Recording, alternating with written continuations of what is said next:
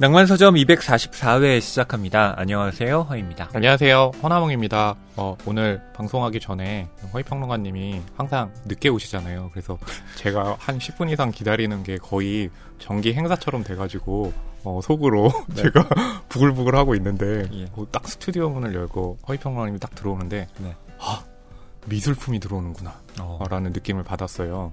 웬 네. 미술품이요? 어, 오늘 이제 파란색 그 셔츠에 네. 어, 흰색 팬츠를 입고 오셨잖아요. 네. 근데 딱 보는 순간 음. 그 피터 몬드리안이라는 음. 그 화가 있잖아요. 네. 보면 이렇게 선으로 음. 어, 구획을 해놓고 거기에 이제 색깔 원색의 색깔을 딱 입히는데 아 그것을 구현한 옷차림이 아닌가라고 예 어, 제목은 파랑과 흰. 어. 네 어떤가요? 네. 괜찮았나요?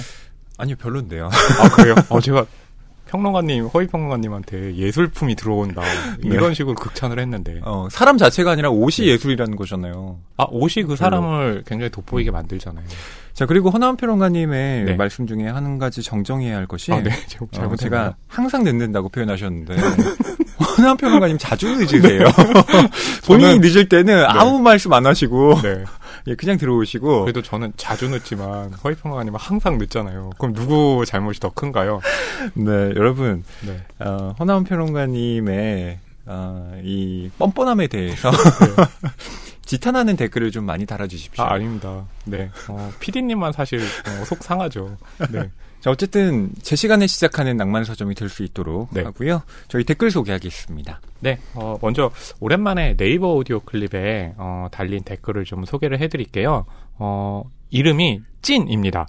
어, GGIN.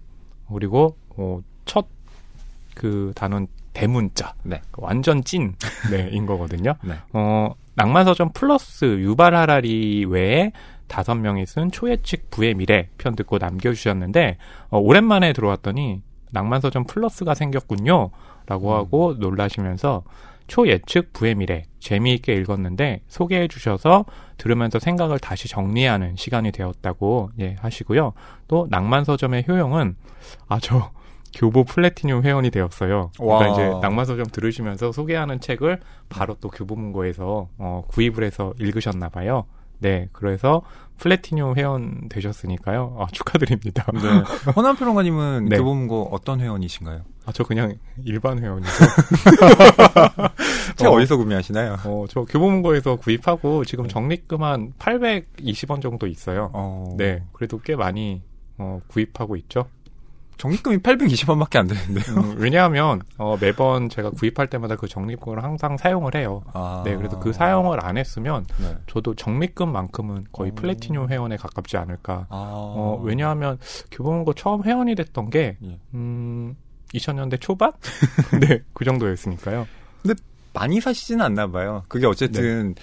구매 내역이 음. 축적되면서 플래티넘으로 네. 이렇게 이행되고 하는데 네. 그냥 아직 일반 회원이시라면 어, 교보문고를 가서 네. 어, 그 공간에 있는 시간 정도로 하면 뭐 플래티늄을 넘어섰죠. 이 뻔뻔함 정말이지. 네. 어. 엄지척입니다. 아, 네. 어, 감사합니다. 칭찬해 주셔서. 이 교보문고 플래티넘 회원이 되면 네. 그 매장에서 네. 커피를 한 달에 두 번 무료로 아, 제공해준다고 해요. 그 교보문고 내에 있는 자우 커피점에서요? 네. 아, 어, 아, 찐 회원님. 그렇습니다. 자, 팟빵 댓글 소개해 드릴게요. 유닝닝님. 늘 즐겁게 듣고 있어요. 두 분 진행과 케미가 정말 즐거워요. 운동할 때나 자기 전에 늘 듣고 있어요. 늦게 알게 됐는데 기쁘네요. 들을 분량이 많아서요. 깨발랄, 깨방정. 허나몽 평론가님 잔망미 넘쳐요라고 하셨습니다. 네, 그래서 오늘 어, 선정한 책도 음. 어, 잔망 좋은 방.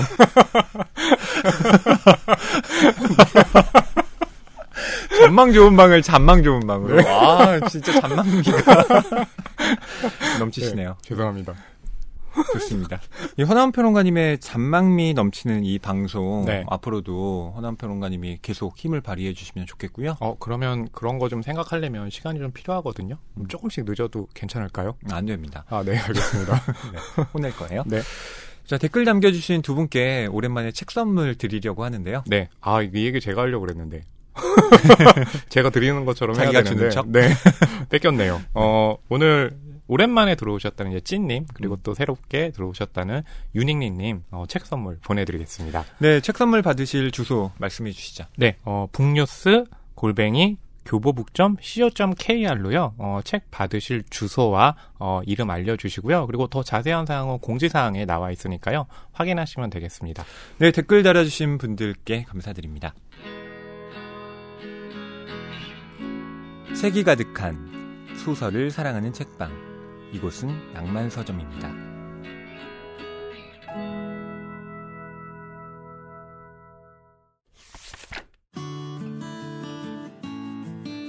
낭만서점 고민상담소 시작합니다. 네, 어, 최근에 이제 고민 상담소가 어, 여러분들의 관심을 슬쩍슬쩍 조금 조금 이렇게 받으면서 어, 네. 조회수가 2천을 넘었는데 음. 어, 정말 평상시에 한 2, 300회에 비하면 네. 어, 10배 이상 상승한 수치죠. 음, 자연스러운 회의 모습을 네. 여러분께 영상으로 찍어서 올렸는데 네, 악마의 편집. 어, 왜냐하면 왜 그날, 악마라고 하시죠? 어, 제가 허위평론가님보다 훨씬 더 말 많이 하고 이랬는데 네. 이렇게 중간 중간 허위평론가님 얘기할 때 제가 음. 가만히 있는 모습 음. 마치 모든 회의에서는 그냥 허위평론가님만 얘기하고 음. 저는 그냥 듣기만 하고 네 굉장히 계속 피곤해지는 모습 어. 악마의 편집이죠. 허남 평론가님이 회의에서 말씀을 많이 하시는데요. 네. 어, 그날은 유독 피곤해 하셨어요. 어, 네. 실제 말씀을 안 하셨고요. 거의 악마의 허위평- 편집이라고 할 게 없었죠. 아니에요. 허위평론가님이 거의 열변을 토하는데 어 제가 어 이 사람 왜 이렇게 방송에서 말을 많이 해야지 회의 때 말을 많이 해. 어 이러면서 좀 피곤해지더라고요. 네, 오늘은 그럼 허남 평론가님의 또 네. 많은 말씀 기대해 보고요. 아. 먼저 사연부터 소개해 드릴까요? 어, 그럼 제가 사연을 좀 많이 얘기를 해 볼까요? 어, 이 고등학교 2학년생인데요. 어, 어, 최초로 고등학생이 저희에게 상담을 네. 요청했네요. 근데 여기 이렇게 쓰셨어요. 요즘 겪고 있는 심각한 고민이라고 어, 하셨는데, 네. 어떤 고민일까요? 어, 고1 때 음. 남녀공학을 다니셨대요. 그래, 그러다가 공부를 위해서 이제 2학년부터는 여고로 전화를 하게 됐는데, 음. 어, 고등학교 들어와서 이성에 눈을 뜨게 되고, 음. 그리고 그 남녀공학 다닐 때 네. 예, 짝사랑하게 된 대상이 있는데 그 대상이 첫사랑이래요. 아, 네. 그 첫사랑 분이 네. 얼굴도 하얗고 친구도 많고 음. 웃는 모습도 예쁜 친구라고 하네요. 네. 학기 초부터 번호 순대로 앉게 되니까 아이고. 자동으로 그 사연 보내주신 분과 친구가 짝이 됐고요. 네. 그냥 귀여운 친구로만 생각했는데 어느 날부터 그 친구가 장난을 치기 시작하면서 네. 뭔가 이렇게 좀 마음이 싱숭생숭해졌다고 합니다. 아, 이 장난이요. 그러니까 이 고민 상담 남기신 분이 머리를 풀고 온 날에는 수업 시간에 쪽지로 옆, 예쁘다고 이렇게 전하기도 음. 하고요. 아, 이거 자리를 뽑을 땐 너랑 짝하고 싶어. 뭐 야. 웃기도 하고 또 발표하는 때가 있잖아요. 예. 그러면 이 짝사랑 대상이 옆 음. 친구들한테 막 얼른 박수 치라고 아, 예, 눈치 주기도 하고. 근데 그냥 겉으로 표현하기엔 장난인 걸 음. 알면서 그러니까 이제 하지 말라고 음. 하는데 어 이걸 말리지 못하겠다고. 네. 예. 그랬다요. 그 친구가 제 옆번호라서 당연히 제 옆자리는 그 친구가 있었고 저도 그게 음. 익숙해졌어요. 결국 이 장난은 그 친구가 다른 아이와 연애를 하면서부터 네. 네, 어, 이- 끝이 났고 네. 네, 조금 서먹해졌다가 학년이 끝나갈 무렵 다시 친하게 지내기 시작했어요. 장난으로 그 친구는 아직 나 얘 좋아해 하고 웃으며 넘기기도 했고 음, 장난식으로 편지도 써주기도 했고요. 네. 그런데 요즘 따라 자꾸 그의 생각이 나요. 얼굴을 못 봐서인지 외로워서, 외로워서인지 생각이 나는데 곧 시험이 다가오니까 얼른 잊고 싶어요. 어떻게 짝사랑을 잊나요? 아, 네. 이 남학생이 이제 계속 장난치는 건 그러니까 장난이기보단 실제로 좋아하는 마음이 있는 사람한테 직접적으로 표현하기 좀 그러니까 장난식으로 좀 우회적인 방식으로 표현을 한 건데 음. 상담을 남- 고민을 남기신 분은 음. 그 장난을 대체적으로 잘 안 받아줬던 거예요. 지금 사귀는 글쎄요. 분은 어. 잘 받아준 것 같아요. 그런데 어. 어, 지금 계속 생각이 동시다발적으로 장난쳤다는 얘기잖아요. 아, 아니, 동시다발이 아니라 네. 어, 이분 고민 남겨주신 분한텐 그렇게 장난을 했는데 음. 그렇게 그닥 반응을 안 했던 거죠. 음. 그리고 나서 이제 그 후에 이때는 또 그렇잖아요. 좋아하는 사람 많기도 하고. 음. 네. 그러니까 이 지금 고민 남기신 분은 그 마음의 앙금이 좀 남아 있잖아요. 그러니까 음. 좋아하는 마음의 앙금이. 근데 계속 이렇게 품고 있으면 네. 그것이 되게 힘들어요. 그래도 음. 고백이라도 하고 나면 그러니까 일만의 속 시원함은 있을 거 아니에요. 너 네. 좋아하는 마음을 좀 전달했다는 거. 음. 어, 그런 정도이면 어, 괜찮지 않을까? 그걸 가지고 지금 사귀는 이 두 분을 좀 관계를 깨라 이런 거라기보다는 음. 그러니까 마음을 좀 전달했을 때 오는 쾌감도 있거든요. 그런 것도 좀 경험해 보면 좋지 않을까요? 음. 뭐 그거에 대한 선택은 이제 음. 사연자분께서 그렇죠. 하시는 건데 맞아요. 저는 목적을 잊지 마시라라는 충고를 드리고 싶어요. 공부를 위해 역으로 전학을 하셨잖아요. 네. 예. 공부하셔야죠. 어. 이게 너무 꼰대 같은 발언이긴 아, 한데요. 아니요, 아니요. 어, 허이평화님이 어, 예. 우리 부모님이었으면 좋았을 것 같다는 생각 들어요. 어, 아니 저는 이 공부를 위해 역으로 전학했다라는 말에 밑줄을 긋고 싶어요. 그리고 어, 곧 시험이 다가오니까 얼른 잊고 싶다.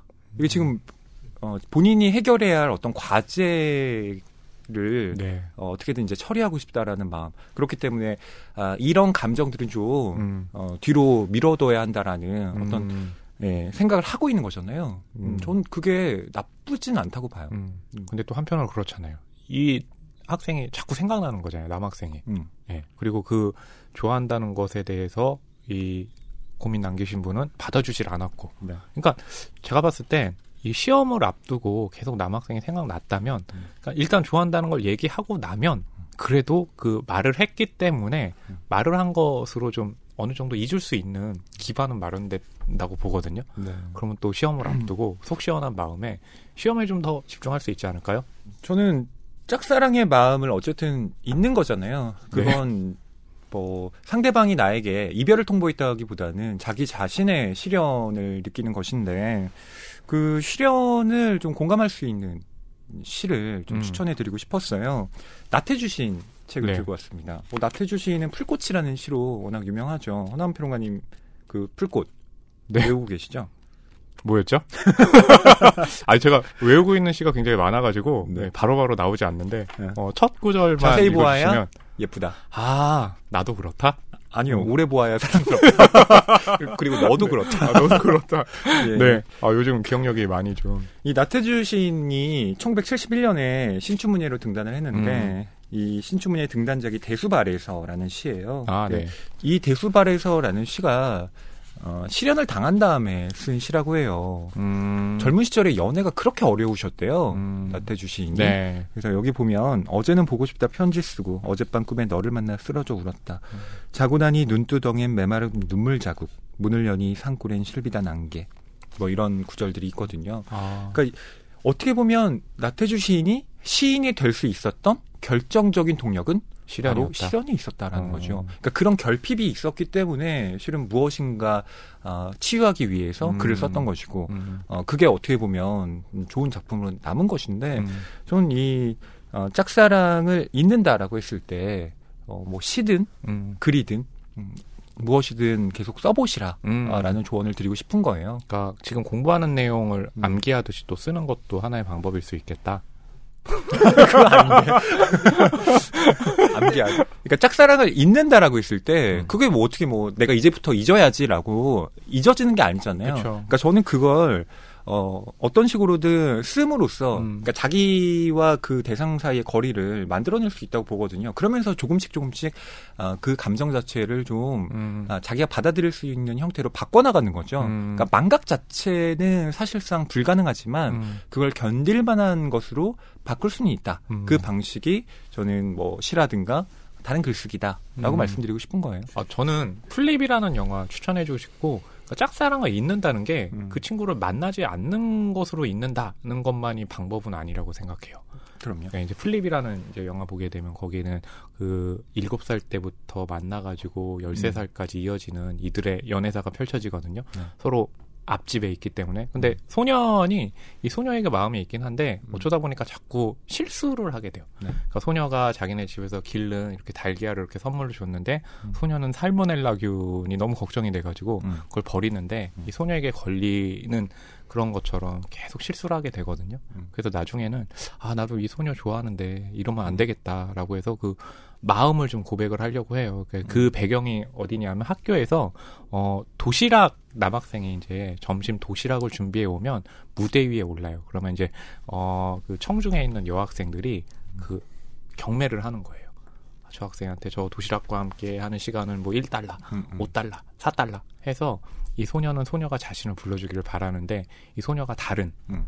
어, 남학생을 어, 찜하는 거죠. 그러니까 어긋나죠. 그렇죠. 그때 이 소녀는 어, 아, 이래서는 안 되겠다. 이번이 마지막 기회다. 라고 해서 그 소녀에게 가서 자신의 마음을 고백을 하거든요. 음. 그러면서 이제 영화는 좀 해피엔딩처럼, 어, 끝나게 되는데, 근데 저는 이 고백을 한다고 꼭 맺어질 거라고 생각은 안 해요. 음. 뭐냐 하면, 고백을 하지 않고 그냥 보고 싶다는 마음만 마음속에 있으면 음. 계속 심란, 심란하고 혼란스럽거든요. 음. 차라리 좋아한다는 말을 딱 해놓고 나면, 그럼에도, 어, 좀 속 시원한 마음이 있을 거예요. 음. 그것이 맺어지던 맺어지지 않던. 음. 예, 그러고 나서 그 속 시원한 마음을 가지고 그 시험 공부를 하면 음. 저는 훨씬 더 좋은 성적 나올 수 있다고 보거든요. 네. 네, 짝사랑도 잊을 수 있고. 그리고 저는 꼭 이번 기회에 고백하지 않더라도요. 네, 어, 이분들이 뭐 대학에 진학한다든지 음. 어른이 되고 난 다음에 만날 기회는 충분하다. 정말 인연이라면 음. 전 그때 다시 시작할 수 있다고 봐요. 그 비포 시리즈, 그러니까 비포 선라이즈랑 비포 선셋이랑 비포 미드나잇 보면 비포 선셋에서는 에단 호크랑 줄리 델피가 하루 동안 사랑을 나누고 그리고 나서 6개월 후에 만나자라고 했는데 못 만나고 또 10년 후에 만나서 어 그것이 다시 계기가 돼가지고 결혼에 골인하기도 하잖아요. 그러니까 아, 사람의 인연이란 정말 알 수 없는 것 같아요. 음. 그쵸. 그리고 고등학생 때는 사실 연애를 하기에 음. 좀 제약 조건이 많잖아요. 어른이 어, 되면 그렇죠, 예. 네, 그 제약 조건이 좀 많이 음. 어, 사라지게 되니까 음, 어, 우선 공부 열심히 하시고 음, 본인이 원하는 목표를 달성하고 음, 예, 또 그때 새로운 인연 음, 아니면 그 남학생과 다시 예, 음. 만나게 되는 그렇죠. 예, 그런 기회를 마련해 보셔도 전 좋을 것 같다라는 조언을 드리고 싶습니다. 지금 갖고 있는 혼란, 이 마음들 잘 간직하시고 또 이것이 어, 더 좋은 그 성장의 밑거름이 될 테니까요. 네, 지금 이렇게 고민을 썼다는 것 자체도 자신의 마음을 정리할 수 있는 시간이 되지 않았을까요? 네, 저희의 해결책이 음, 조금이나마 음. 예, 도움이 되시길 바라겠습니다. 네, 어, 오늘의 고민 상담소 마치겠습니다.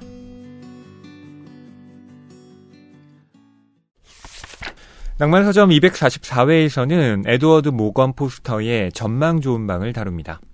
어, 전망 좋은 방을 선택하게 된 배경. 음. 허위평론이 너무 자신의 그 개인적인 업무랑 관련해서 예, 선택하신 거 아니에요? 개인적인 업무요? 네. 어떤 어, 전망 좋은 방 그 영화 GV 네. 예, 하시면서 음. 또 그것과 연결해 가지고 예, 오늘 다루게 된 거죠. 음, 그렇다기보다는 네. 전망 좋은 방이라는 작품이 음. 영화로도 만들어졌고 네. 또 그것이 이번에 재개봉을 하잖아요. 그렇죠. 허나운 평론가님의 이 역량을 아. 마음껏 발휘할 수 아, 있는 그거였나요? 기회를 제공하고 아, 네. 싶었다. 어, 어, 라는 네. 거죠. 아, 그것도 모르고 제가 또 네. 허위 평론이 너무 일방적으로 정한 거 아니냐. 네. 네, 제가 몰아붙여서 죄송합니다. 자, 한국에서 6월 11일에 전망 음. 좋은 방이 재개봉을 그쵸. 하는데요. 음, 이 영화 음. 소개부터 좀 해드릴까요? 일단 전망 좋은 방이 재개봉을 왜 하느냐 그 배경부터 음. 소개를 해드리면 콜미바이 유어네임이 한국에서 엄청난 인기를 모았는데 네. 어, 감독은 루카 구아다니노였지만 네. 어, 각본은 어, 제임스 아이보리. 음. 어, 제임스 아이보리는 어, 각본가 이전에 전망 좋은 방 남아있는 나날 음. 그리고 어, 하워즈 엔즈 음. 라는 작품으로 어, 국내에서 꽤 많은 어, 팬들이 있었고요. 어, 그렇게 되면서 제임스 아이보리 감독에 대한 또 관심이 높아지기도 했고 그러면서 이제 대표작인 음. 전망 좋은 방이 어, 재개봉에 이르게 된 거죠. 네. 제임스 아이보리 감독은 정말 네. 소설을 원작으로 한 영화의 연출에 있어서 음. 탁월한 감독이다라는 아. 평을 내릴 네. 수밖에 없어요. 어, 그 대표작이 바로 이제 전망 좋은 방인 어. 거죠. 아니, 콜미바의 유어네임도 안드레 치먼 작가의 원작 소설이 있잖아요. 네. 음. 그걸 영화 버전으로 각색할 때 그 제임스 아이보리의 그 특유의 관점, 음. 음, 어느 부분을 살리고 어느 부분을 빼고 뭐 이런 네네. 것들을 정말 잘 어, 버무려낸 음. 감독이 아닌가 싶기도 한데요. 음. 제임스 아이보리 같은 경우는 또 모리스라는 작품을 네. 연출하기도 했잖아요. 어, 모리스도 어, 지난해였죠. 음. 네, 어, 국내에 또 개봉을 했고 역시 에드워드 모건 포스터 작가의 그렇죠. 작품이고요. 그리고 그 작품에는 휴그랜트가 음. 나오는데 휴그랜트 하면 로맨틱 코미디의 대표적인 배우로 어, 많은 사람들이 알고 있는데 모리스 같은 작품에서는 코미디는 딱 떼고 음. 어, 로맨스의 작품에서 휴그랜트가 얼마나 강점을 보이는지를 잘 보여주라, 보여준 작품이라는 생각이 들어요. 음, 1987년도 작품이니까요. 정말 그- 휴그랜트와 제임스 윌비가 젊은 네. 시절에 그 영화를 찍은 것인데 두 그렇죠. 사람이 베니스 영화제에서 그 영화 주연으로 네. 그러니까 남우주연상을 공동 네. 수상하게 되죠. 어, 그래서 거기서 이 은사자상 음, 이거든요. 네, 그러니까 감독상을 또 그렇죠. 제임스 아이보리가 받았고요. 맞아요. 어, 그러면서 어, 전 세계적으로 어, 이들의 평가가 더 올라가는 음. 어, 그런 계기가 됐죠. 그렇습니다. 모리스 같은 경우는 그 포스터 작가 사후에 발표된 소설인데요. 그 네. 이유가 이게 동성애 소설이기 때문에 그렇습니다. 아, 네. 어, 포스터 작가가 알려진 바 음. 음, 게이 작가죠. 네. 예, 하지만 당시 영국 사회에서 이 동성애가 금기시되었기 때문에 예, 감히 그걸 발설할 수가 없었던 겁니다. 아, 네. 음, 이미테이션 게임 같은 네. 경우 이제 앨런 튜링을 베네딕트 컴버배치가 연기를 했는데 어, 후반부에 가게 되면 그런 정체성 때문에 화학 그 거세를 당하죠. 예, 화학 적인 거세를 당해서 결국에는 그것이 계기가 되어가지고 어, 살아남지 못하는 어, 그런 결말을 어, 맞기도 했죠. 맞습니다. 그래서 이 모리스라는 작품도 어, 이엔 포스터의 사후에 음. 어, 공개가 됐던 아, 것인데요. 네네. 예. 어, 이번에 나온 이 전망 좋은 방 같은 경우는 음, 동성애 소설은 아니고요. 그렇죠. 남녀간의 사랑을 또 다루고 있습니다. 어, 저는 전망 좋은 방이요. 이 헬레나 보넨 카터가 나왔던, 음. 그러니까 굉장히 그로테스크한 배우로 알려져 있잖아요. 특히 팀 버튼, 팀 버튼. 네. 감독의 영화에 출연하면서 맞아요. 그런 이미지가 좀 많이 굳어졌죠. 그렇죠. 뭐 결혼도 하기도 했고 지금은 이제 이혼 상태이긴 하지만 어, 그런데 이 전망 좋은 방에 나왔던 헬레나 보넨 카터가 음. 영화 데뷔작이었거든요. 그때 보면 지금의 그로테스크한 이미지하고는 완전히 달라요. 음. 어, 굉장히 아름다운 모습으로 어, 출연을 하는 거죠. 헬레나 보넨 카터가 이 소설의 주인공격인 루시 네. 어, 역을 맡았고요. 또 그의 사촌 언니인 샬럿 역은 매기 스미스가 맡았습니다. 네. 어, 두 배우 다 연기를 굉장히 좀 잘하는 배우로 알려져 있고, 음. 이 전망 좋은 방에서 보게 되면, 어, 샬럿이 피렌체 여행 갔을 때, 음. 그때 또, 어, 소설가로 나오는 음. 인물이 있거든요. 주디 덴치. 그렇죠. 네. 주디 덴치가 연기를 했는데, 어, 그 소설이 실제로 있는 소설은 아니고 전망 좋은 방에서 언급되는 작품이잖아요. 근데 헬레나 보넘 카터가 워낙에 뛰어난 연기를 전망 좋은 방에서 하면서, 어, 그래서 그 소설을, 어, 실제로 이제 영화로 만들어가지고, 음. 몬테리아노라는 작품으로 만들어지면서, 음. 헬레나 보넘 카터가 다시 그 작품에 출연하기도 했거든요. 음. 어, 그런 식으로 또 연계되는, 어, 역사가 있습니다. 작품 속 작품을 영화로 다시 만들어서 그렇죠. 네, 연기를 했다라는 것도 흥미로운데요. 음. 여기에 또 유명한 배우들이 더 출연을 합니다. 음. 어, 대표적으로 다니엘 데이 루이스. 아, 다니엘 데이 루이스가요. 음. 전망 좋은 방에 출연을 하고 그것이 미국에 개봉하는 그 날에요. 또 한 편에 출연했던 영화가 있었어요. 음. 나의 아름다운 세탁소. 아, 거기 네. 또. 근데 음. 그두 영화에서 이 오늘 소개하는 전망 좋은 방에서는 뭔가 이 사람이 귀족이긴 한데 음. 너무 그 지식에만 탐독하고 음. 네. 세실 역을 맡았죠. 그렇죠. 어, 바깥 사람들하고는 그렇게 소통을 잘 못하는 인물이었는데, 음. 나의 아름다운 세탁소에서는 노동자 어, 계층으로 출연을 해가지고 그 사회의 불의에 맞서는 그런 음. 모습을 보여줬잖아요. 완전히 상반된 이미지였던 거죠. 근데 음. 미국에서는 그렇게 알려지진 않았거든요. 음. 근데 미국에서 같은 날 그 두 영화가 개봉을 하면서 평론가들이 아니 이 배우는 무슨 어떻게 같은 날 개봉한 영화인데 이렇게 상반된 연기를 펼칠 수 있느냐 음. 이러면서 다니엘 데이 루이스가 미국에서 엄청나게 알려지기 시작을 합니다. 음. 또 한 명 우리에게 알려진 배우가 있습니다. 네. 루퍼트 그레이브즈. 아, 셜록의 어, 레스트레이드 경감 역으로 네. 또 우리에게 얼굴을 많이 알렸죠. 어, 그 영화 보게 되면, 어, 그니까 뛰어난 배우들이 굉장히 많이 나왔고, 음. 결국에 제임스 아이보리가 뛰어난 연출을 선보일 수 있었던 건 그렇게 잘 알려진 배우들이 연기를 잘했기 때문이라는 것도 드러나죠. 네, 이런 유명한 배우들이 출연한 이 영화 어, 원작이 어떤지도 궁금해지는데요. 네. 먼저 E.M. 포스터 작가 소개부터 해드리겠습니다. 네, E.M. 포스터는요, 어, 에드워드 모건 포스터죠. 1879년에 영국 런던에서 어, 태어났고요. 이 킹스 칼리지 케임브리지의 킹스 칼리지를 졸업한 그곳에서 어, 많은 친구들을 만나고 친구들의 권유로 소설을 쓰기를 시작했는데요. 음. 1907년에 첫 장편 소설 천사들도 발딛기 두려워하는 곳을 발표한 이후에요. 기나긴 여행, 전망 좋은 방, 하워즈 엔드를 연이어서 이제 발표를 했고요. 어, 특히 하워즈 엔드 발표 당시에 영국 문단의 찬사가 대단했다는 그런 어, 역사가 또 있기도 하죠. 네. 네. 그리고 1927년에는요. 대표적인 또 인도로 가는 길을 발표하면서 커다란 어, 성공을 거두었고 음, 1971년에 출간된 모리스는 말씀하신 것처럼 어, 사후에 이제 E.M. 포스터가 발표해달라는 얘기를 듣고 음, 1914년에 완성된 게 예, 1971년에 발표됐는데 이 발표된 작품들의 대부분이 또 영화로 만들어졌어요. 그러니까 오늘 소개하는 전망 좋은 방도 그렇고 또 모리스도 이제 소개를 해드렸고 또 인도로 가는 길 같은 경우는 데이비드 린, 네. 어, 아라비아의 로렌스를 만들었던 데이비드 린이 또 연출하기도 했죠. 이 에드워드 모건 포스터는 영국의 근대 문학을 대표하는 작가입니다. 살았던 시기 자체가 변혁의 시기였던 거잖아요. 네. 음, 중세에서 근대로 넘어가는 음. 바로 그 시대상을 소설로 그려내고 음. 있습니다. 네, 음, 이 에드워드 모건 포스터 같은 경우는 그 당시 활동했던 작가들에 비하면 좀 온건한 느낌을 주는 작가였다라는 음. 평을 받기도 해요. 네네. 왜냐하면 어떤 점에서 그런가요? 당시 버지니아 울프라든가 제임스 조이스 같은 아. 작가들 같은 경우는 네네. 워낙 형식주의적인 작품들을 많이 발표했잖아요. 아, 근데 네.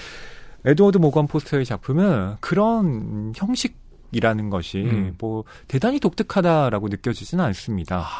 왜 이렇게 저는 이 음. 이엔 포스터의 작품이 영화로 많이 만들어졌나라고 생각을 했더니 지금 허이평랑이 말씀하신 것처럼 그렇게 형식으로는 이제 돋보이지는 않지만 오히려 이야기적인 면이 어, 많은 사람들한테 관심을 끌면서 영화로 만들어지기는 훨씬 더 좀 적합하지 않았나 예 이렇게 생각이 되네요. 서사적인 전통을 충실하게 계승하고 음. 있는 작가이기 때문에 그런 건데요. 네, 하지만 그렇다고 해서 이 사람의 사상 자체가 굉장히 온건했다라고 보기도. 어려워요. 예. 맞아요. 실제 포스터가 갖고 있었던 어 음, 밖으로 발설할 수 없었던 자기의 성적 정체성도 음. 있었고요. 네, 예, 그리고 그 영국 제국주의라고 하는 음. 것이 가졌던 음, 폭력성에 음. 대해서도 고민을 했고요. 네, 그렇죠. 또 영국이 여전히 계급 사회잖아요. 농노제야 폐지가 됐지만 음, 거기는 왕족도 있고 귀족도 있고 어, 이런 식으로 지금 현대에 우리가 봤을 때, 어, 이게 음. 뭐지? 하는 신문제 사회가 유지되고 있을 때그 네. 계층 간의 이동성에 대한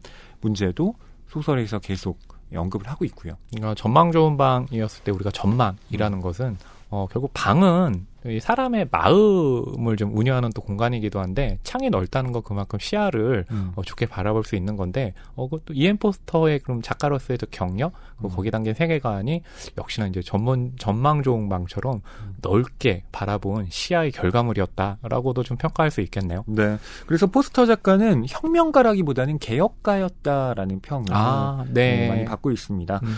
아, 안에서부터 내파하는 방식을 취했다라는 음. 건데요. 이 소설 도 그런 면에서 읽어볼 수 있습니다. 네. 자, 전망 좋은 방은 20세기 초를 시간적 배경으로 하고 있는데요. 이탈리아 피렌체에서 어, 시작이 됩니다. 네. 아, 이곳에 영국에서 여행으로 온 두 명의 여성이 도착을 했는데요. 사촌 관계인 루시와 샬롯입니다. 두근거리는 설렘을 품고 이탈리아에 왔지만 펜션 주인이 내준 방의 전망이 좋지 않아서 두 사람이 참 실망을 해요. 네.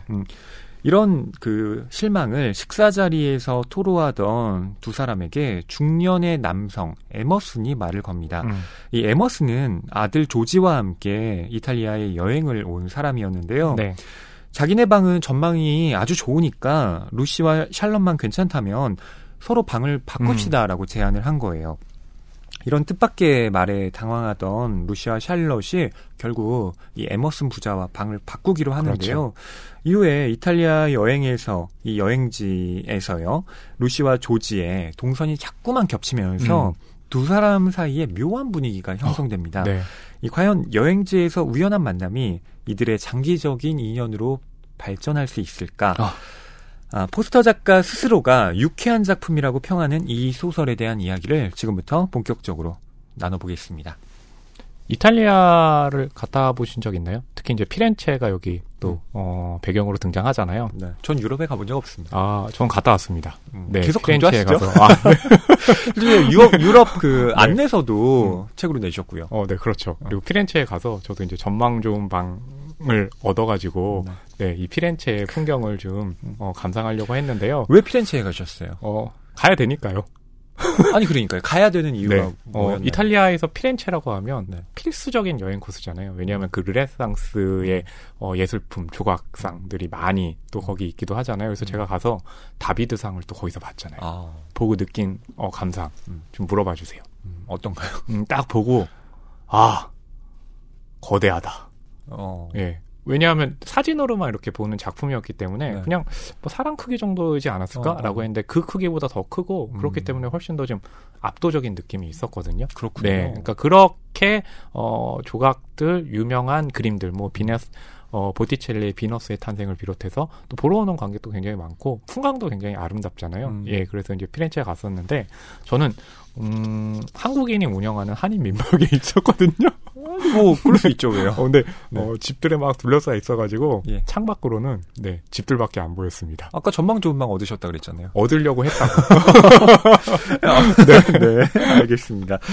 이탈리아의 허나 네. 평론가님이 이렇게 르네상스의 문화를 좀 체험하기 위해서 네. 가셨다라고 했는데 이 당시 유럽 사람들에게 이탈리아라는 곳은 음. 확실히 특별한 나라이긴 했던 모양입니다. 네. 어, 괴테도 이탈리아 기행이라는 책을 남겼잖아요. 아 맞아요. 네. 거기에 대해서 설명을 해주시면 저는 그 영화 중에 이탈리아 여행이 있거든요. 음. 그걸 받아보도록 하겠습니다. 네. 근데 왜 하필이면 이탈리아였냐라고 네. 하면요. 그 이탈리아는 로마라는 또 그 도시를 빼놓고 이야기할 수가 없잖아요. 음. 음, 아시다시피 로마는 어, 한때 그 유럽의 전역에 영향을 끼치고 있었던 그렇죠. 나라였고요. 모든 길은 로마로 통한다라고 맞습니다. 했는데 그것이 실제로도 로마로 통했기 때문에 그런 얘기가 나온 거죠. 네. 그러니까 그리스와 로마를 흔히 붙여서 이제 음, 많이 이야기를 하는데 그쵸. 유럽 문화의 원천이라고 할 수 있는 곳 어, 그곳이 그리스와 이탈리아였던 음. 겁니다. 특히나 이탈리아 같은 경우는 르네상스라고 하는 어, 그 인간 중심의 사상, 그러니까 중세에서 어, 신에게 계속 어, 우리가 복종을 해야만 했는데 음. 그것이 아니라 인간성이란 도대체 무엇인가를 네. 탐구하게 된그 계기를 마련했던 문화적 흐름이 음. 당대 예술가들, 어, 귀족들에게 또 많은 어, 감화를 줬던 것인데요. 네. 그렇기 때문에 이 유럽 귀족들 사이에서는 어, 살아있을 때 반드시 이탈리아에 가야 한다라는 어, 그런 의식이 형성되어 있던 겁니다. 네. 괴테도 마찬가지로 그 어, 분위기에 따라서 음. 여기에 갔던 것이고요.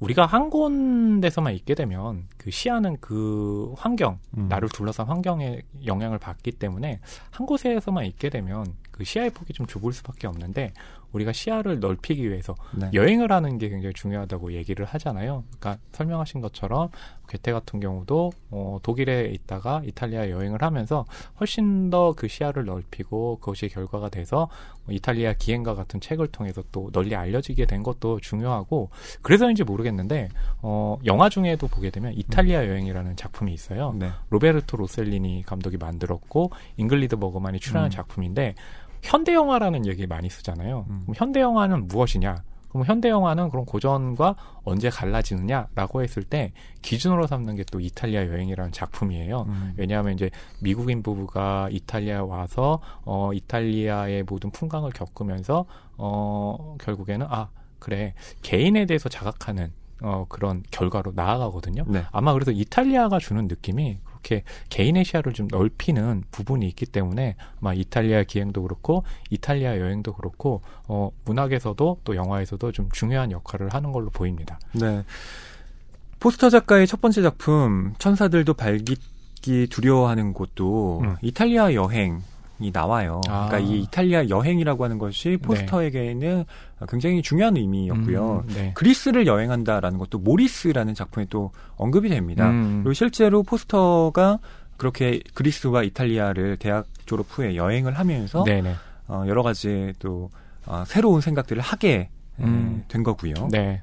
근데 이걸 계속 강조해서 말씀드리는 이유가 영국에서만 살던 어, 루시와 샬럿이 이곳에 왔고 네. 이들이 어, 새로운 그 어떤 사상을 받아들이고 그쵸. 뭔가 변화하는데 어, 이때의 체험이 강렬하게 음. 예, 영향을 미치기 때문에 그렇습니다. 네. 자, 아까 이 줄거리 소개를 할 때 이들의 방이 별로 이렇게 뷰가 좋지 않았다라고 네. 말씀을 드렸잖아요. 그래서 식사 시간에 이제 투덜투덜 하는 거예요. 네. 방이 왜 이래? 그리고 원래 미리 예약할 때 이 펜션 예약할 때 전망 좋은 방 주겠다고 음. 주인이 약속을 했는데 막상 와서 보니까 전혀 전망이 좋지 않았던 거죠. 네. 뭐 이왕이면 정말 전망이 좀 좋아야 그래도 그렇죠. 여행 온 기분도 나고 할 텐데 어, 말이죠. 피렌체를 딱 본다는 건 전망을 또 감상한다는 것이기도 하죠. 음. 근데 이 당시의 여행은요, 음, 개인적으로 한다기보다는 일종의 게스트하우스 같은 음. 그러니까 여러 사람과 이렇게 북적북적 되면서 그렇죠. 예, 같이 뭐 소풍도 가고 하는 음. 분위기였나 봐요. 음, 그런가 보죠. 네. 그래서 뭐 식사하는 테이블도 보게 되면 어, 뭐 2인용, 4인용 이렇게 나눠져 있는 게 아니라 음. 대형 테이블에서 그 여러 사람들과 어, 이렇게 같이 뭐 식사를 하는 장면 영화 속에서 등장하죠. 그렇습니다. 그때 불만을 토로하니까 같은 숙소에 묵고 있었던 그 에머슨이라는 네. 분이 아, 그러시면 저희와 방을 바꾸시죠라고 음. 제안을 한 거예요. 네. 하지만 루시와 샬롯은 어 이거 좀 무례한 거 아닌가라는 생각을 하기도 해요. 어, 그리고 그 당시에 분위기라는 것이 이제 여자와 남자가 이렇게 말을 섞는 거에 대해서 좀, 어, 거리를 두는 그런 음. 분위기가 있었기 때문에 특히 샬럿이, 루시의 이모인 샬럿이 거기에 또 굉장히 많이 함몰돼 있는 인물이기도 하잖아요. 음. 네. 뭐 그런 분위기를 좀, 어, 강조하려는 목적으로 또 이 묘사가 어, 중요하게 등장을 하죠. 그러니까 예의 범절이 아주 강조되던 음. 시대였는데 갑자기 이렇게 자기의 말을 듣고 물론 좋은 의도였지만 네. 어, 그렇게 끼어든다는 것 자체가 음. 불쾌하게 느껴졌다라고 그렇죠. 나와 있는 거예요. 그러니까 이 분위기를 여러분 좀 잘 파악을 하셔야 됩니다. 어, 이때가 이제 막 20세기에 들어온 시대잖아요. 음. 음, 지금과는 전혀 예, 그 기류 자체가 달랐던 거죠. 네. 자 결국 이 루시와 샬럿, 이 에머슨 부자는 방을 바꾸게 되고요. 음. 어, 방을 이렇게 구경하다 보니까 그 에머슨 부자의 그 방에 음, 뭔가 이상한 표식이 하나. 있는 거예요. 그 에머슨 이제 부자의 아들, 그러니까 아버지의 아들이 어, 조지라는 인물인데 그 조지가 묵고 있는 방에 봤더니 어, 물음표가 음. 어, 벽에 물음표를 그린 그림이 벽에 붙여 있었던 거죠. 네. 이걸 보고 샬럿은 무슨 뜻이지? 하면서 그걸 천천히 살펴보는데요. 음, 그렇죠. 건 처음에는 아무 의미도 없어 보였지만 가만 들여다보니 점점 음험하고 음. 불온하고 사악한 기운이 느껴졌 다라고 아, 네. 나와 있습니다. 조지라는 인물이 어, 삶을 살아가는 데 있어가지고 그런 도덕주의와는 좀 거리가 있는, 그러니까 받아들이기에는 꽤 좀 힘들었던 인물인 것 같아요. 음. 우리가 젊을 때는 이 삶을 어떻게 살아가야 될지, 나는 또 어떤 그 태도로 이 세상과 맞서야 될지 굉장히 좀 혼란스러운 때이잖아요. 그러니까 그런 좀 의미를 음. 이 조지라는 인물은 어, 물음표에 담아서 어, 벽에 붙여놓고 항상 의문을 표했던 건 아닌가? 음. 네, 저는 그렇게 생각이 됩니다. 이 부분이 소설과 영화에서는 좀 다르게 그려지죠. 네, 그렇죠. 음, 소설에서는 샬럿이 두 장의 앞지 사이에 음. 이 종이를 끼워 넣었다라고 네. 되어 있는데 영화에서는 조지가 갑자기 불쑥 들어오잖아요. 그렇죠. 어, 그러면서 그 그림의 그 뒷판에 물음표를 그려놨는데 그걸 음. 다시 이제 돌려놓거든요. 어, 그때 그 극 중에 이제 샬럿의 표정이 굉장히 안 좋아요. 음. 아니 이런 무례한 놈 그쵸. 여자 둘이 있는 방에 아무리 자기가 묵었던 방이라고 하는데 그냥 들어와라고 하거든요. 근데 영화 속에서 그 구도가 재밌어요.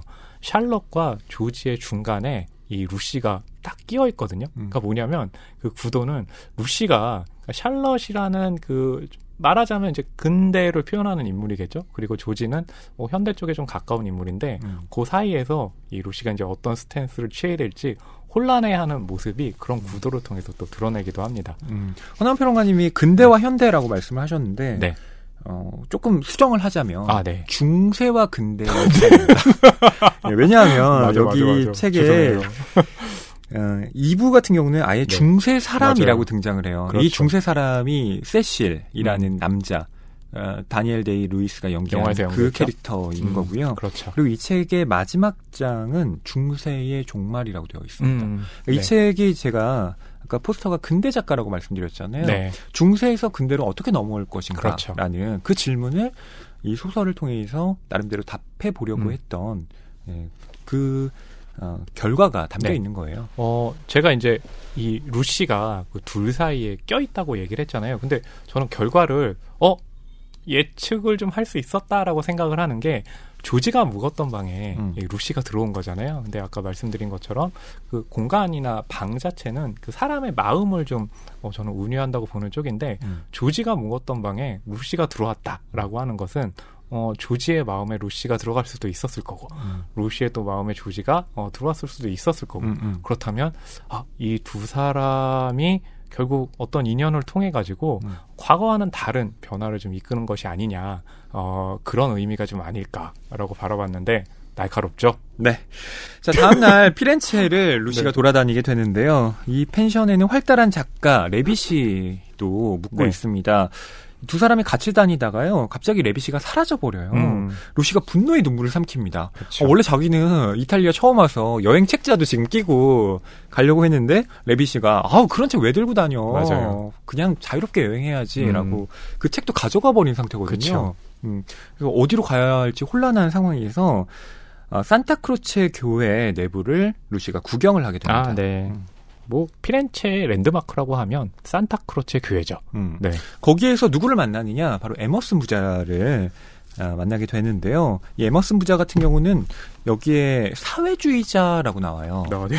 어, 근데 그 사회주의자라는 것이 왜 중요하냐면, 사회주의자는 아시다시피 이 계급이라고 하는 것, 그러니까 영국의 그 전통을 배격하는 사람들이잖아요. 음, 음. 그렇기도 하고, 또 이들은 무신론자입니다. 네. 어, 이때까지만 해도 사실 시- 목사도 계속 언급이 되고요. 음, 어, 그렇죠. 신을 숭배한다는 것에 대해서 계속 강조를 하는데 이들은 그쵸. 신이라는 게 정말 있어? 난 그렇게 음. 생각하지 않아. 맞아요. 어, 천사들에게 날개가 있는 게 저게 말이 되나? 뭐 이렇게 네. 예, 계속 불만 혹은 비판을 제기하잖아요. 네. 어, 그래서 아버지 에머슨이요, 이 루시에게 아들 조지를 소개할 때 이런 얘기도 해요. 아, 갈등을 조장하는 어, 종교는 믿지 말아라. 음. 라고 얘기를 했기 때문에 아들 조지가 혼란스러워한다. 라고 얘기를 하는데 그런 면모도 또 아버지의 그 사회주의자적인 면모를 잘 드러내는 음. 에피소드 중에 하나죠. 네. 어, 이런 장면이 있어요. 음. 음, 산타 크로체 교회에 대해서 음. 예, 설명을 하는데 자, 산타크로체 교회의 역사를 잊지 마십시오. 이 교회는 세상이 르네상스로 오염되기 전 음. 중세 정신의 열렬한 믿음에 의해 건설되었습니다. 아, 네. 조토의 작품들을 보십시오. 지금은 불행히 복원 작업으로 망가졌습니다만 그의 프레스코 벽화는 해부학이니 원근법이니 하는 족쇄들에 전혀 구애받지 않았습니다. 음. 이 세상에 어떤 것이 이보다 더 장엄하고 통절하며 아름답고 진실할 수 있습니까? 음. 진실을 느낄 수 있는 자에게 지식이나 기교 따위는 아무 소용이 없는 법입니다. 네. 라고 그 설명을 누군가가 했어요. 그렇죠. 그랬더니 이 아버지 에머슨 씨가 큰 소리로 말을 합니다. 네. 다 거짓말이야! 저런 말은 귀에 담지 마라. 믿음에 의해 건설됐다니. 그렇다면 일꾼들이 제대로 보수를 못 받았다는 뜻밖에 더 되겠니? 맞아. 그리고 프레스코 벽화를 봐도 그래. 나한테는 아무런 진실도 안 보이는구먼. 음. 저 푸르딩딩하고 뚱뚱한 남자를 봐라. 몸무게가 나만큼이나 나갈 텐데 풍선처럼 하늘을 날다니. 네. 라고 말해요. 어. 이게 성 요한의 승천이라는 작품을 두고 음. 서로 완전히 다른 견해를 보이는 거죠. 그렇죠. 네. 어, 이 부분이 아까 이엠 포스터가 자신의 작품 중에 가장 좀 유쾌하게 썼다라고 하는데 그런 유쾌함이 에머슨 아버지를 통해서 또 드러내는 부분이에요. 네. 조지가 그림을 구경하고 있는 사이에 또 이 아버지 에머슨과 루시가 대화를 나누게 됩니다. 음. 그 장면 여러분께 낭독으로 들려드릴게요. 네. 43쪽부터 45쪽이고요. 아버지 아버지 에머슨은 제가 어, 그리고 그 외의 부분들은 어휘평론가님이 또 읽겠습니다. 저렇게 팔팔하게 살아있는 녀석이 어떻게 우울할 수가 있는 거요? 도대체 내가 뭘 더 해줘야 하는 거요? 녀석이 받은 교육을 생각해 보라고요. 인간이 신의 이름으로 서로를 미워하게 만드는 미신과 무지에서 멀찌감치 떨어져서 자랐어요. 그런 교육을 받으면 행복해질 줄 알았는데 말이에요. 저 녀석을 어떻게 해야 옳겠어. 휴가를 맞아 이탈리아로 놀러 와서는 그냥 저러고 있어요. 아까 그 정신없이 놀다가 노비에 걸려 넘어진 꼬마처럼 말이에요. 뭐요? 뭐라고 말했어? 이런 말에 너무 신경 쓰지 마요. 아가씨한테 아들 녀석을 사랑해달라는 건 아니니까. 하지만 녀석을 좀 이해하려고 해주면 고맙겠어요. 두 사람은 나이도 비슷하잖아요. 아가씨가 마음을 연다면 분명히 지혜를 얻을 거라고 믿어요. 루시 아가씨가 날 도와줄 수도 있어요. 녀석은 여자랑 어울려 본 적이 거의 없어요. 한데 아가씨는 시간도 있지 않소. 여기 몇 주일은 머물 거라고 생각하오만. 하지만 먼저 마음을 열어야 돼요. 어젯밤 일을 돌이켜보면 아가씨도 혼란에 말려드는 경향이 있는 것 같더군요. 마음을 열어요. 저 깊은 곳에 도대체 무슨 생각이 감추어져 있는지 이해는 안 돼도 한번 꺼내서 밝은 빛 아래 펼쳐보고 그 의미를 생각해봐요. 조지를 이해하는 건 아가씨 자신을 이해하는데도 도움이 될지 몰라요. 그건 두 사람 모두에게 좋은 일이지. 나는 그저 녀석한테 뭐가 문제인지만 알아요. 하지만 그게 왜 문제가 되는지는 모르겠어요. 그게 뭔데요? 옛날부터 그랬지. 세상이 녀석에게 맞지를 않아요. 세상이라고요? 그래요. 이 세상이, 이 우주가 녀석에게 들어맞지 않아요. 에머슨 씨, 도대체 그게 무슨 말인가요? 저 멀리 저녁과 아침에서 열두 바람이 부는 하늘에서 나를 이루는 생명의 재료가 불어왔네. 나 여기 있네. 조지도 나도 이 시를 잘 알아요. 그런데 그렇다고 왜 괴로워해야 하는 거요? 우리가 바람에서 왔고, 그래서 바람으로 돌아가야 한다는 걸 잘 알아요. 인생이란 영원한 평탄 속에 불거진 매듭, 얽힘, 흠집이라는 것도 말이에요. 하지만 그게 왜 불행의 이유가 돼야 하는 거요? 그저 서로 사랑하고 일하고 즐거워해야 하지 않소? 나는 이런 세상 한탄을 이해할 수가 없어요. 그렇다면 우리 아들도 그렇게 생각하게 만들어줘요. 그 끝없는 의분 옆에는 긍정이 있다는 걸 일깨워줘요. 순간에 지나지 않는 긍정일지라도 긍정은 긍정이니까. 거의 에머슨 씨의 독백처럼 된 대화죠. 네. 어, 허영환님이 나머지를 하겠습니다라고 했는데 그 나머지가 어, 루시의 한마디였죠. 음. 그런데 왜요? 그게 뭔데요? 네. 세상이라고요? 네. 허남평론가님 이 장면 어떻게 좀 보셨습니까? 어, 에머슨의 이제 성격을 잘 드러내기도 하고 음. 그 아들 이제 조지가 지금의 그 세상이 개인에게 어, 요구하는 어떤 도덕이 있을 거라고 보거든요. 근데 예. 이제 그것을 그대로 받아들이지 않는 음. 교육을 또 가정환경에서 자랐기 때문에 조지는 그의 혼란을 느끼는 것이기도 하고 그리고 이 아버지가 이 책에 결말에 대한 암시를 좀 주고 있는 것 같아요. 음. 어, 그러니까 이제 루시에게 우리 아들 조지를 좀, 어, 잘 살펴봐달라고 얘기를 하지만 그 살펴봐달라는 건 결국에 사랑하는 네. 부분과 좀 관련이 있지 않을까 싶었거든요. 네. 아버지가 사랑의 메신저예요.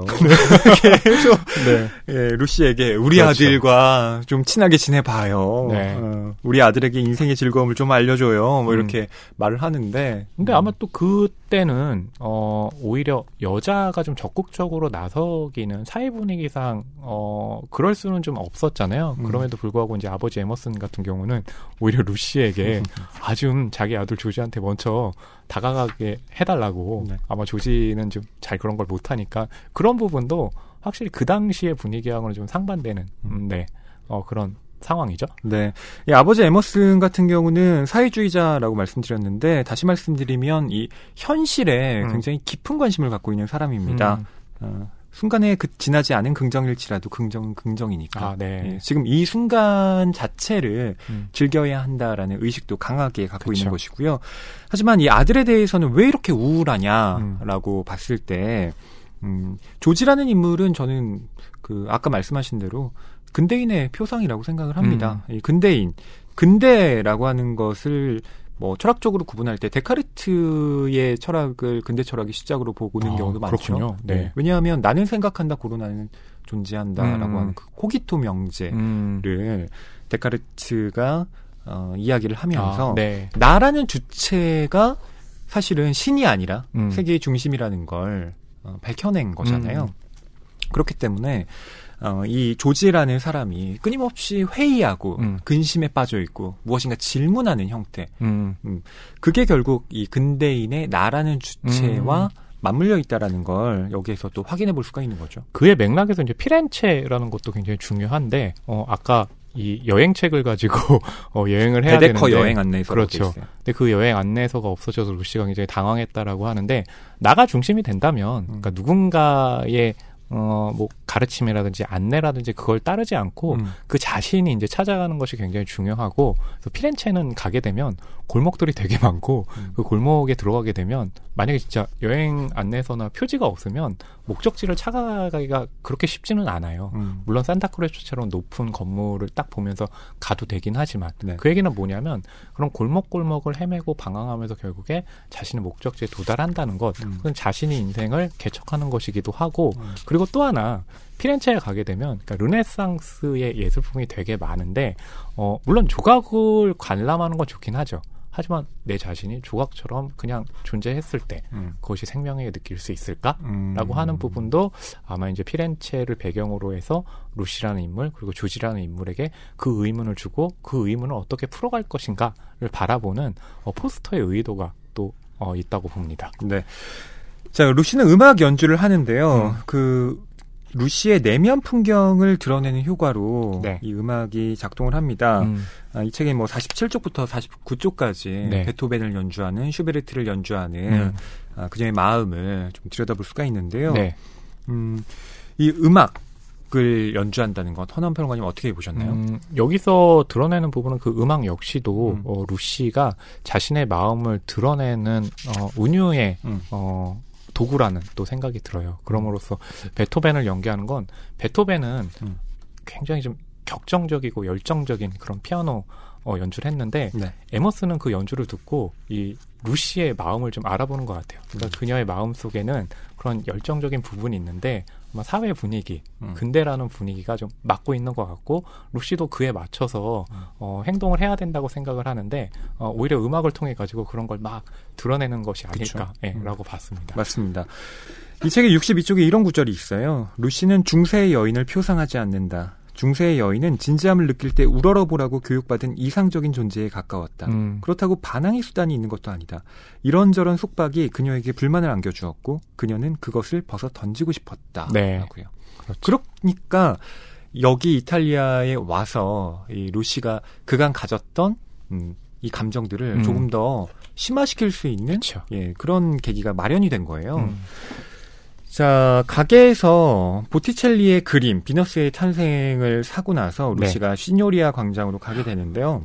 시누리아 광장에서 정말 무시무시한 광경을 목격을 합니다. 네. 이 무시무시한 장면이라는 게 살인 사건을 네, 그렇죠. 어, 목격하게 되는 건데 음. 이때 조지 에머슨이 쓱 나타나서 네. 어, 루시를 어, 좀 케어해주게 됩니다. 그렇죠. 대화 위주로 여러분께 이 장면 낭독으로 들려드릴게요. 네, 64쪽부터 70쪽까지고요. 루시너 허위평론가님이 또 조지 에머스는 제가 네 낭독하겠습니다. 이탈리아인 두 명이 아까부터 로지아 옆에서 돈 문제로 다투고 있었다. 그들은 마침내 드자비를 시작했고 그 가운데 한 명이 가슴을 가볍게 얻어맞았다. 그는 인상을 쓰더니 흥미로운 표정으로 루시를 향해 몸을 숙였다. 마치 그녀에게 전할 중요할 말이 있는 것 같았다. 그가 그 말을 하려고 입을 열자 벌어진 입에서 붉은 액체가 흘러나와서 구렛나루를 타고 흘러내렸다. 그러고는 끝이었다. 땅거미 속에서 삽시간에 군중이 모여들었다. 군중들은 이 기막힌 남자를 둘러싸더니 분수 앞으로 데리고 갔다. 조지 에머슨이 몇 걸음 떨어진 곳에 있었다. 군중들이 사라지자 맞은편에 서 있던 루시가 보였다. 기이한 일이었다. 그런 장소를 가로질러서 그녀를 보다니 그녀도 그를 보았지만 그의 모습은 금세 흐릿해졌다. 궁전 전체가 흐릿해져서 머리 위로 흔들리다가 소리 없이 천천히 무너져 내렸고 하늘도 함께 무너졌다. 내가 무슨 일을 한 거지? 그녀가 중얼거리면서 눈을 떴다. 조지 에머슨이 아직도 그녀를 보고 있었다. 내가 무슨 일을 한 거죠? 기절했습니다. 아, 죄송해요. 좀 어떠세요? 음, 아주 좋아요. 더없이 좋아요. 그러면 같이 숙소로 가시죠. 여기 계속 있을 필요는 없을 것 같아요. 아, 친절을 베풀어 주셔서 정말 고마운데요. 하지만 이제 정신을 차렸으니까 혼자서 갈게요. 고맙습니다. 아, 내 사진. 무슨 사진요? 아까 가게에서 사진을 좀 샀거든요. 거기 광장에 떨어뜨린 게 분명해요. 혹시 제게 친절을 좀 더 베풀어 주실 생각은 없어요? 사진을 찾고 싶습니다. 조지는 친절을 좀 더 베풀었다. 그가 등을 돌리자마자 루시는 살그머니 일어나서 아르노강 쪽으로 도망치듯 걸어갔다. 허니처치 양. 가만히 계세요. 혼자서 움직일 수 있는 상태가 아닙니다.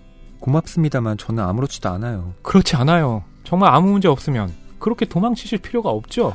하지만 저는 그렇다면 사진을 안 찾아드리겠습니다. 저는 혼자 가고 싶어요. 그 남자는 죽었습니다. 아마 죽었을 거예요. 기운이 회복될 때까지 가만히 앉아 계세요. 돌아올 때까지 움직이지 마요. 그가 돌아왔고 그녀는 살인 사건 이야기를 했다. 그 살인자는 죽은 남자한테 입을 맞추려고 했어요. 정말 이탈리아인들은 이상하지 뭐예요. 그리고 순순히 경찰에 잡혔어요.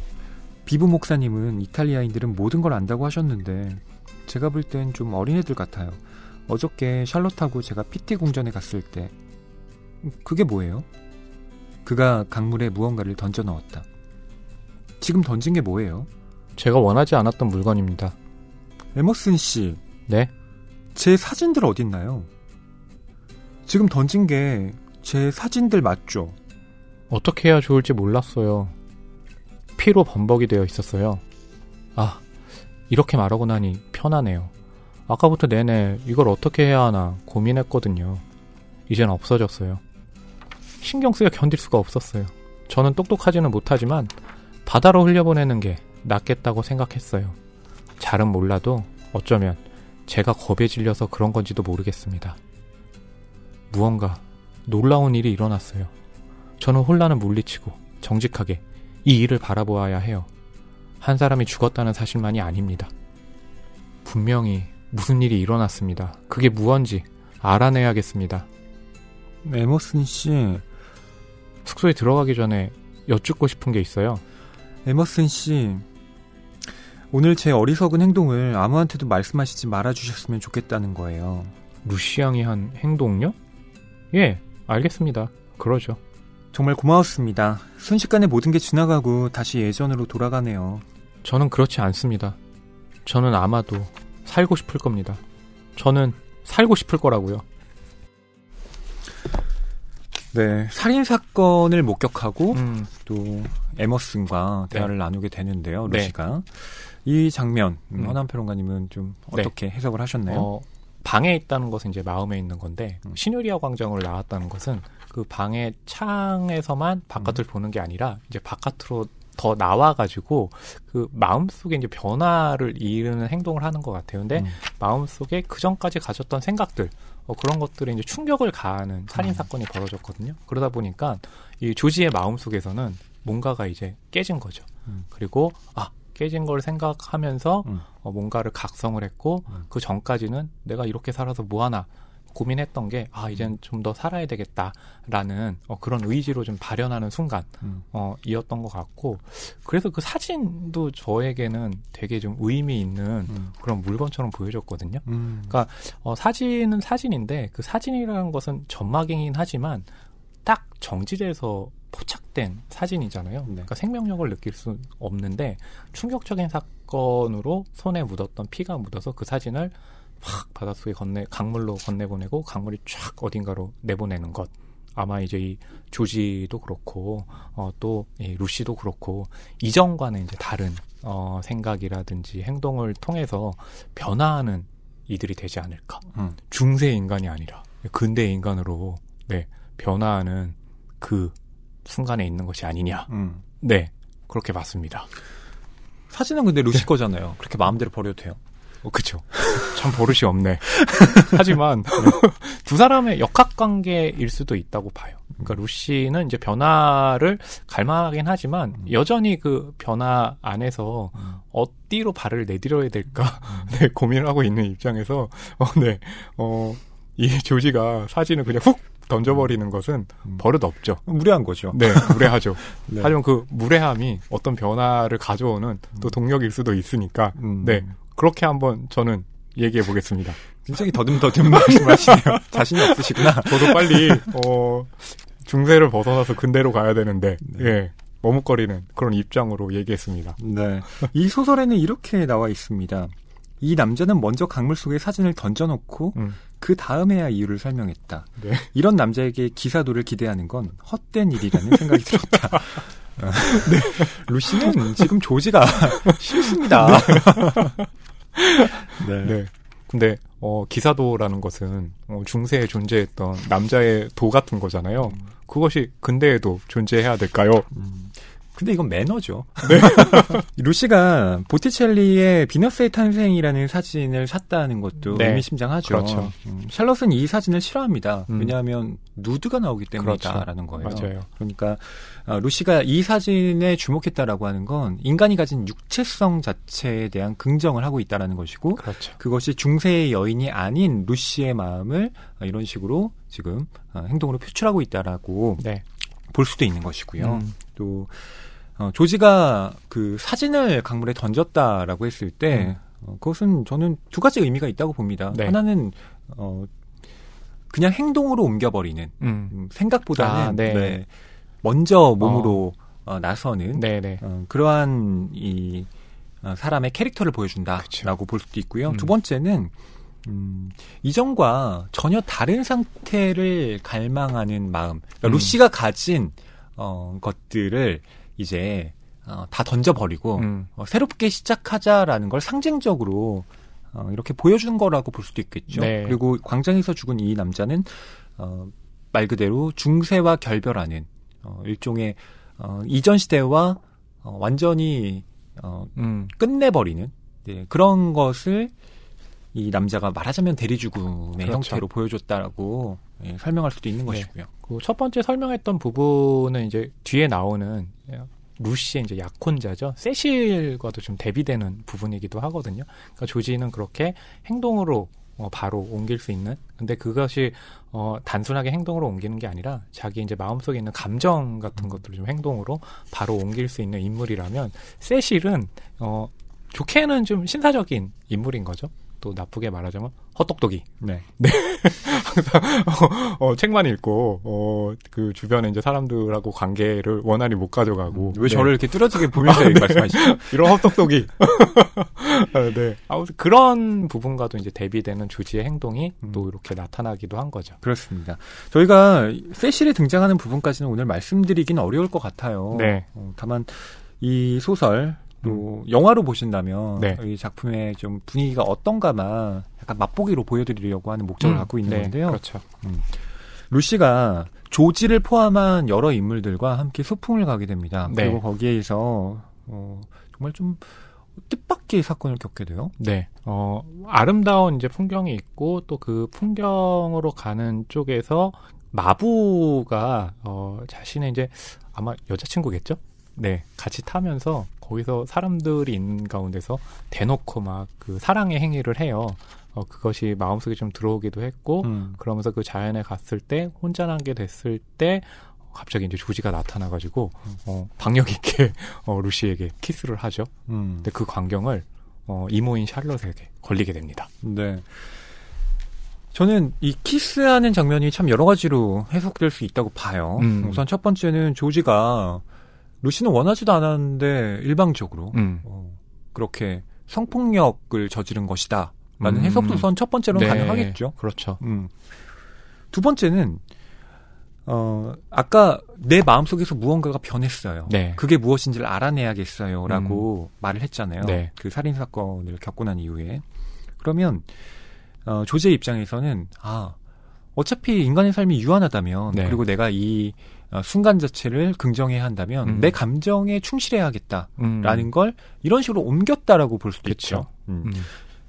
그리고 그런 해석이 좀 가능해지는 이유가 뭐냐면 루시가 조지를 싫어한다라고 말씀을 드렸지만 네. 정말 그런지는 사실 그쵸. 알수 없어요. 네. 그러니까. 말로는 그렇게 표현을 하지만 네. 이 서술 부분에 보면 어, 조지에 대해서 뭔가 계속 그 끌리는 듯한 네. 인상도 좀 받아요. 마음의 여지가 어, 조지에게 남아 있는 거죠. 네. 그리고 그 키스 장면에서 어, 불쾌감을 느꼈다라는 그런 음, 서술도 되어 있지 않습니다. 예. 그리고 또 후에 더 선명해지는 것이기도 한데 어, 약혼자 이제 세실과 관계를 가져가는데 세실이요 어, 약혼을 하기로 했는데 아마 어, 루시와 음. 어, 입맞춤을 해보지 않은 것 같아요. 그래서 어, 어느 순간에 둘이 있을 때 세실이 어, 루시 양에게 어, 이런 부탁 드려도 될지 모르겠네요.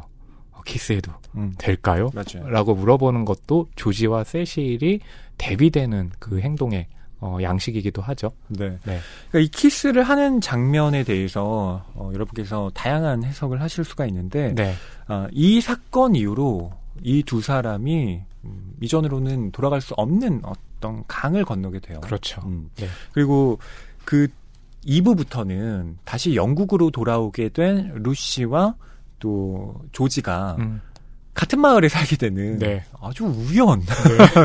거대한 발생하면서, 우연이죠. 네. 네. 하지만 운명이라고도 할 수 있겠죠. 음. 어, 이들의 인연이 계속해서 얽혀 들어가는 그런 과정을 음, 어, 묘파하게 됩니다. 네. 어, 뭐 그런 부분을 통해 가지고 네, 이 사랑이라는 것도 우리가 굉장히 사적이라고 생각을 하지만 변하는 그 세상과 사회에 계속해서 영향을 받잖아요. 음. 그래서 이 사랑이 변화하는 과정을 지켜보는 것도 허이평화님이 지금 어, 말씀해주신 대로 중세에서 근대로 넘어가는 네, 그런 변화의 또 한 양태가 되겠죠. 네. 이 뒤에 보면요. 세실이라는 루시의 약혼자가 등장을 합니다. 두 네. 사람은 결혼을 약속해요. 네, 하지만 그 과정이 조지의 등장으로 인해서 예, 제대로 흘러가지 않습니다. 그렇죠. 예. 그리고 나중에 루시는 어, 완전히 다른 인간으로 거듭나게 되면서 어, 놀라운 결심을 하게 돼요. 음, 거기까지 네, 예, 저희가 어, 말씀을 드리고요. 네, 예, 나머지 내용은 여러분께서 직접 책으로 좀 확인해 보시길, 혹은 영화로 확인해 보시길 음. 어, 말씀드리고 싶습니다. 지금 말씀하신 부분은 루시가 중심이 되잖아요. 네. 물론 영화에서도 그렇긴 한데, 근데 헬레나 보넘 카터의 연기도 좋긴 한데, 저는 이 세실을 연기한 다니엘 데이 루이스 그 역에 대한 해석이 굉장히 뛰어나다고 알려져 있고 그것이 도를 넘을 때가 있거든요. 그러니까 가령 There Will Be Blood 같은 작품을 위해서는 네. 막 3개월 동안 혼자 음. 뭐 숲속 숲속 같은 데 들어가서 고립된 혼자, 생활을 예, 했죠. 음. 살겠다고 그러잖아요. 그래서 그 부분도 또 어떠한 배우에게 있어서는 야 무슨 해석을 저렇게까지 캐릭터 해석을 저렇게까지 하냐 그럴 필요 없다라고 하긴 하지만 다니엘 데이 루이스는 그런 방식을 통해서 자신만의 해석력을 보여주고 그래서 그 역할에 정말 몰입하는 연기를 보여주는데 음. 이번 영화 전망 좋은 방에 있어서 세실이라는 지적 그 어, 허영심이 굉장히 많은 그런 인물이기도 한데 다니엘 데이 루이스가 연기하니까 어, 정말 그래요. 정말 디테일한 연기를 선보이는데요. 네. 예컨대 경박스러운 면을 드러내기 위해서 음, 그 루시가 집 안에서 세시를 이렇게 바라보는 그 씬 같은 경우는 네. 왜 이렇게 날파리 같은 게 있으니까 아, 네. 세실이 약간 손짓으로 막 아, 사나운 몸짓을 하는 게 있습니다. 네. 그걸 보면 아 이 남자 좀 뭔가 가벼워 보여라는 그렇죠. 생각을 하게 되는데요. 정보치기 네, 힘든. 맞습니다. 그런 그 아, 예민한 음, 부분을 또 그렇게 디테일하게 표현을 해내는 거죠. 그렇죠. 사실 이 전망 좋은 방의 핵심은 그 뒤에 2부에 있습니다. 음. 어, 여러분께 그 말씀을 못 드리는 게 좀 아쉬울 따름인데요. 네. 그럼에도 불구하고 이 앞 내용만 가지고도요. 저희가 이 소설의 메시지는 충분히 전해드렸다라는 네. 생각이 듭니다. 음, 아까 노골적인- 중세에서 뭐 근대라는 음. 어, 말씀을 계속해서 드렸는데요. 네. 음, 네, 그럼 이 작품의 한 줄평 공유하면서 네. 어, 좀 더 보충 설명하도록 하겠습니다. 네, 어, 저의 한줄 평부터 먼저 공유해 볼까요? 마음의 창을 열어. 네. 노크를 해야지. 어, 이거 무슨 노래인가요? 달빛 창가에서. 아, 나라다라 나라다라 나라다라다. 오, 오, 오. 내 사랑. 아, 기억나시죠? 아, 갑자기 생각 안 나요. 2인조 남성 그룹이었거든요. 누구냐 하면 달빛 창가에서라는 노래고요. 도시의 아이들. 음, 저 초등학교 때 4학년, 5학년 때 나왔던 네. 네, 남성 2인조 음. 그룹이었는데요. 어, 전망 좋은 방이라는 것은 이 음. 마음의 창을 어, 뜻하는 것이기도 하고 네. 조지가 음. 루시의 마음을 딱 노크를 해가지고 어떻게든 나오게 해서 음. 네 중세라는 곳에서 근대로 좀 어, 유도를 좀 하는 거잖아요. 네. 예, 그런 어, 이 전망 좋은 방의 어, 소설 속 메시지와 네. 달빛 창가에서 아주 어울리지 않을까 아. 예, 해서 이렇게 잡았습니다. 네, 마음의 창을 열어라. 네. 아. 근데 마음의 창을 열어서 네. 밖에 view가 좋아야 그것도 네. 창을 열 텐데 말이죠. 어, 안 좋은 세실이라는 view가 있고 조지라는 view가 있는데 음. 거기서 루시가 음. 어, 뭐 좋은 선택을 하겠죠? 아, 그렇군요. 네. 누구의 노크 소리가 더 컸을까요? 근데 저는 뭐 안 좋은 세실, 네. 좋은 조지라고 말씀을 하셨는데 네. 아이고 죄송합니다. 제가 너무 음. 또 그걸 분리했네요. 음, 그게 스포일러라서 제가 뭐 이렇게 꼬집은 건 아니고요. 정확히 그쵸. 말씀드리면 음. 세실과 조지가 어, 그렇게 명확하게 어, 이분법적으로 대립되는 네, 캐릭터는 맞아요. 아니라고 봐요, 저는. 네. 네. 이엠 포스터도 세실에 대해서 상당히 온정주의적인 면모를 그쵸. 보입니다. 맞아요. 네. 그리고 조지가 무조건 선적인 인물로 그려지지 그쵸. 않고요. 네. 음. 어, 제가 표현을 너무 과하게 네, 했네요. 아닙니다. 네. 이쪽 창엔 세실, 어. 이쪽 창엔 조지. 음. 네, 뭐 이렇게 있다 정도로 하겠습니다. 이엠 포스터가 진짜 뛰어난 작가인 이유는요. 음. 여기에 나오는 인물들이 전부 다 입체성을 갖고 있기 그쵸. 때문입니다. 그래서 그 세실의 면모가 이제 잘 드러난 부분도 아이고 이게 스포일러가 될 괜찮아요. 거라서, 예. 말씀해 주세요. 어 루시에게 파혼을 이제 음. 당하고 나서 어, 루시의 동생인 프레디와 함께 음. 런던으로 이제 돌아가는 예, 그런 부분이 있는데 어 거기서 보통의 작품이라면 음. 되게 막 화를 내고 해야 될 텐데 그 마음속으로 딱 그냥 음. 그 앙금을 남겨둔 채 그럼에도 불구하고 자신의 태도 음. 라는 것이 흐트러지지 않고 네. 가잖아요. 그런 부분에서 좀 잘 드러났다고 보입니다. 네, 또 샬럿을 제가 중세 인간이라고 말씀을 드렸는데 네. 샬럿 역시 마지막 결말 부분 뒤로 갈수록 그렇죠. 이전과는 전혀 또 상반된 모습을 보이기도 해요. 그 앞에 저희가 뭐 언급을 하진 않았지만 비브 목사라는 사람 네. 루시에 대해서 상당히 호의적인 태도를 갖고 있던 사람도 그렇죠. 뒷부분에서는 또 다른 모습을 보이기도 음, 하고요. 맞아요. 그러니까 성과 악 명확하게 구분되지 않습니다. 그렇죠. 네, 좋은 작품일수록 실은 그렇잖아요. 네. 음. 허위 평론가님의 한 줄 평 들어볼까요? 예, 저는 이런 한 줄 평 달아봤습니다. 중세를 근대로 전환시키는 자유연애. 아, 자유연애가 시대가 변화할 때 어, 중요한 그 분기점처럼 되는 것 같기도 해요. 그러니까 한국에서도 이제 정비석의 이제 소설이었죠. 그걸 가지고 또 영화로 만들기도 했고. 자유부인 말씀하시는 거예요? 죄송해요. 그렇구나. 네. 어떻게든 맞출 수 있는 거 아닌가요? 자유부인, 자유연애. 좀 다른 네. 것인데. 어, 제가 기억력이 안 좋습니다. 그러네요. 자유부인이었네요. 그렇군요. 네. 어, 한 줄평 들어보죠. 네. 네. 그 이유. 자유연애라고 할 때 이 앞에 자유가 붙잖아요. 네. 이건 연애를 가문과 가문의 결합이 아니라 음. 내가 스스로 결정하겠다라는 선택의 네. 방증입니다. 음. 그래서 이 연애라고 하는 것은요, 항상 그 시대에 있어서는 이 어떤 첨예한 음. 갈등을 불러일으키는 요소로 작동을 했거든요. 네. 음, 예컨대 로미오와 줄리엣 같은 경우가 음. 중세를 배경으로 하잖아요. 네. 근데 왜 결합할 수 없었나요? 음. 두 가문이. 대립하고 있었기 네. 때문이잖아요. 하지만 이들은 자유로운 연애를 택했던 것이고 그쵸. 결국엔 그 시대에 의해서 이들이 파멸할 수밖에 음. 없었던 거죠. 하지만 지금 이엠 포스터가 그리고 있는 전망 방은 다릅니다. 음. 예. 물론 약혼자가 있었고 네. 어, 그것을 이제 루시와 음, 세실이 자발적으로 결정했다라고 했지만 실은 어, 가문이 좀 얽혀 있는 네. 예, 그런 인상을 지울 수가 없습니다. 네. 아까 이제 샬럿의 변화하는 그 입체성에 대해서도 얘기했는데 관련이 있죠. 네. 하지만 그 뒤에 이 조지라는 인물이 표상하는 음, 그런 아, 내가 결단하겠다라고 하는 것.